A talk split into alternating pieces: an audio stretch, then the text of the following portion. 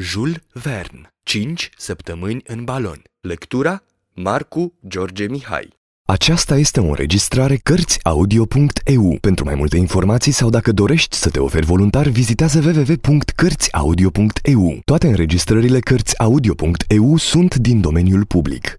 Capitolul 11. Sosirea la Zanzibar.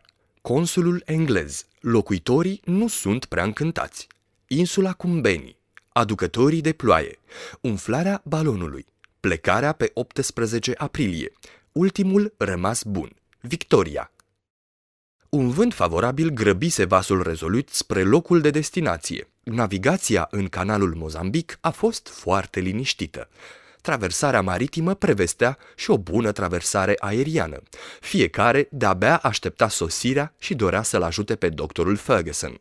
În sfârșit, vasul se apropie de orașul Zanzibar, situat pe insula cu același nume și pe 15 aprilie, la ora 11 dimineața, ancoră în port. Insula Zanzibar este stăpânită de imamul din Mascat, aliat al Franței și Angliei și poate fi considerată una dintre cele mai frumoase colonii.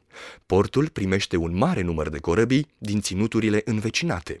Insula nu este separată de continent decât printr-un canal a cărui lățime nu depășește 30 de mile. Pe insulă se face un comerț intens cu gumă, fildeș și mai ales cu abanos, căci Zanzibarul este un mare târg de sclavi.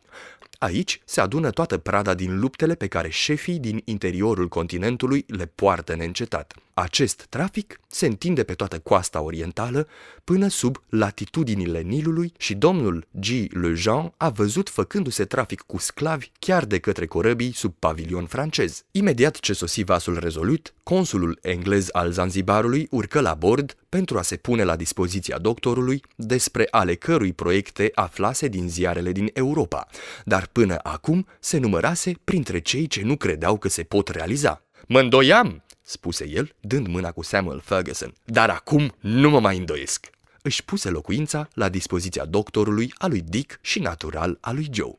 Prin bunăvoința lui, doctorul luă cunoștință de scrisorile pe care le primise de la capitanul Speak. Capitanul și tovarășul lui suferiseră cumplit de foame și din cauza timpului mizerabil înainte de a ajunge în ținutul Ugogo. Nu înaintau decât cu mare greutate și nu puteau să mai trimită vești prea curând. Iată pericolele și lipsurile pe care vom ști să le evităm, spuse doctorul.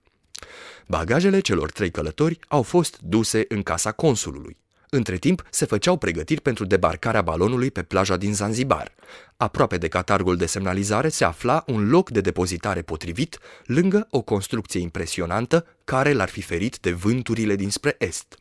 Acest turn enorm, ce semăna cu un butoi așezat pe o parte și pe lângă care butia din Heidelberg părea doar un butoiaș, servea drept fort, iar pe platforma lui vegheau beluci înarmați cu lânci, niște păzitori puturoși și cu gura mare. Dar, cu puțin înaintea debarcării, consulul fu prevenit că populația se va opune. Nimic nu era mai periculos decât pasiunea fanatică. Vestea sosirii unui creștin care se va ridica în aer fusese primită cu iritare. Negrii, mai întărâtați decât arabii, vedeau în acest proiect intenții ostile pentru religia lor. Își imaginau că se atenta la soare și la lună, ori aceste două astre sunt venerate de populațiile Africii. Se hotărâse așadar să se opună acestei expediții sacrilegiu. Consulul, aflând toate acestea, îi informă imediat pe doctorul Ferguson și pe capitanul Pennant. Acesta, din urmă, nu acceptă să dea înapoi în fața amenințărilor, dar prietenul lui îl domoli. Vom reuși, desigur. Chiar gărzile imamului ne vor ajuta la nevoie, dar un accident se poate întâmpla oricând. Nu este nevoie decât de o lovitură pentru a cauza un rău ireparabil balonului și călătoria ar putea fi astfel definitiv compromisă. Trebuie deci să ne luăm toate precauțiile. Dar ce putem face? Dacă debarcăm pe coasta Africii, vom întâmpina aceleași greutăți. Ce să facem? Nimic mai simplu, spuse consulul. Sunt sigur că ați observat cele câteva insule situate dincolo de port. Duceți-vă balonul într-una din ele, înconjurați-vă de marinari și nu veți păți nimic. Perfect, spuse doctorul, și astfel vom putea să ne terminăm pregătirile în liniște. Comandantul fu de acord cu acest sfat. Așa că rezolut se apropie de insula Cumbeni. În dimineața zilei de 16 aprilie, balonul fu pus în siguranță în mijlocul unei pajiști înconjurate de păduri. Se ridicară doi stâlpi de 80 de picioare, așezați la o distanță potrivită unul în fața celuilalt. Un sistem de scripeți, fixat la extremitatea lor, permise ridicarea cu un cablu transversal a aerostatului dezumflat. Balonul interior se afla prins de partea de sus a balonului exterior, în așa fel încât era ridicat odată cu el. Cele două țevi prin care urma să se introducă hidrogenul au fost fixate la orificiile de umflare de la baza fiecărui balon. Pe 17 aprilie a fost pus în stare de funcționare aparatul destinat producerii gazului. Era alcătuit din 30 de butoaie, în interiorul cărora descompunerea apei se făcea cu ajutorul acidului sulfuric și al fierului vechi. Hidrogenul se îndrepta spre un recipient central după ce fusese purificat la trecere și de aici intra în fiecare aerostat prin țeava respectivă. Astfel, fiecare se umplea cu o cantitate de gaz perfect determinată. Pentru această operațiune aveau să se folosească 1866 de galoane de acid sulfuric, 16.050 de livre de fier și mai bine de 9.000 de galoane de apă. Această operațiune începu în noaptea următoare, pe la ora 3, și dură aproape 8 ore. A doua zi, aerostatul acoperit cu plasa sa se balansa grațios deasupra nacelei, reținut de un mare număr de saci de pământ. Aparatul de pilotare a fost montat cu mare grijă, iar țevile ce ieșeau din balon conectate la vasul cilindric. Ancorele, corzile, instrumentele, păturile, cortul, alimentele, armele își luară locul ce le fusese desemnat în nacelă. Provizia de apă se făcu la Zanzibar. Cele 200 de livre de lest au fost repartizate în 50 de saci, așezați pe fundul nacelei, dar totuși la îndemână. Aceste pregătiri s-au terminat pe la ora 5 seara. Santinelele vegheau în continuu în jurul insulei și bărcile de pe rezolut brăzdau canalul. Negrii continuau să-și manifeste mânia prin strigăte, strâmbături și contorsiuni. Vracii treceau printre grupurile iritate, ațățându-le. Câțiva fanatici au încercat să ajungă în not pe insulă, dar fură îndepărtați cu ușurință. Atunci au început cu incantațiile și farmecele. Aducătorii de ploaie care pretindeau că pot comanda norilor chemară în ajutor uraganele și grindina. Pentru aceasta culeseră frunze din toți arborii din regiune, le puseră să fiarbă la un foc mic, în timp ce era sacrificată o oaie prin înfingerea unui ac lung direct în inimă. Dar, în ciuda ceremoniei lor, cerul rămase senin și nu se aleseseră decât cu o oaie moartă și cu strâmbăturile. Negrii se dedară atunci unor orgii furioase, îmbătându-se cu tembo, o licoare arzătoare preparată din suc de cocos, sau cu bere extrem de amețitoare denumită togua.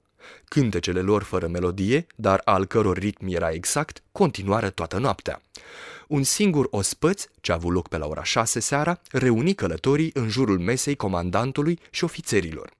Kennedy, căruia nimeni nu-i mai punea întrebări, murmura niște cuvinte de neînțeles și nu-l slăbea din priviri pe doctorul Ferguson. Acest ospăț a fost foarte trist. Apropierea momentului suprem le inspira tuturor gânduri apăsătoare. Ce le va rezerva oare soarta acestor îndrăzneți călători? Se vor întoarce vreodată în mijlocul prietenilor, în mijlocul familiei? Dacă aerostatul se va defecta, ce vor face în mijlocul populațiilor feroce din aceste ținuturi neexplorate, în mijlocul unor deșerturi imense? Aceste gânduri răzlețe atunci și pe care le alungaseră întotdeauna, le bântuiau acum tot mai insistent imaginația. Doctorul Ferguson, ca întotdeauna calm, flegmatic, discuta despre una, despre alta, dar încerca zadarnic să risipească această tristețe ce părea molipsitoare. Deoarece se temeau de demonstrații împotriva doctorului și a camarazilor acestuia, se culcară cu toții pe vasul rezolut. La ora șase dimineața își părăsiră cabina și se duseră pe insula Cumbeni. Balonul se balansa ușor în briza dinspre est. Sacii cu pământ care îl rețineau fuseseră înlocuiți cu 20 de marinari. Comandantul Panet și ofițerii lui asistau la această plecare solemnă. Kennedy se îndreptă spre doctor, îi luă mâna și îl întrebă. Ești hotărât să pleci, Samuel?" Bineînțeles, dragul meu Dick. Am făcut oare tot ce îmi stătea în putință să împiedic această călătorie? Totul. Atunci am conștiința împăcată și nu mai am altceva de făcut decât să te întovărășesc. Eram sigur, spuse doctorul, lăsând să-i se vadă pe față o emoție fugitivă. Veni momentul despărțirii. Comandantul și ofițerii lui își îmbrățișară din tot sufletul prietenii, fără a-l uita pe demnul Joe, mândru și vesel. Fiecare dintre cei prezenți dori să-i strângă mâna doctorului Ferguson. La ora nouă, cei trei tovarăși de drum luară loc în nacelă.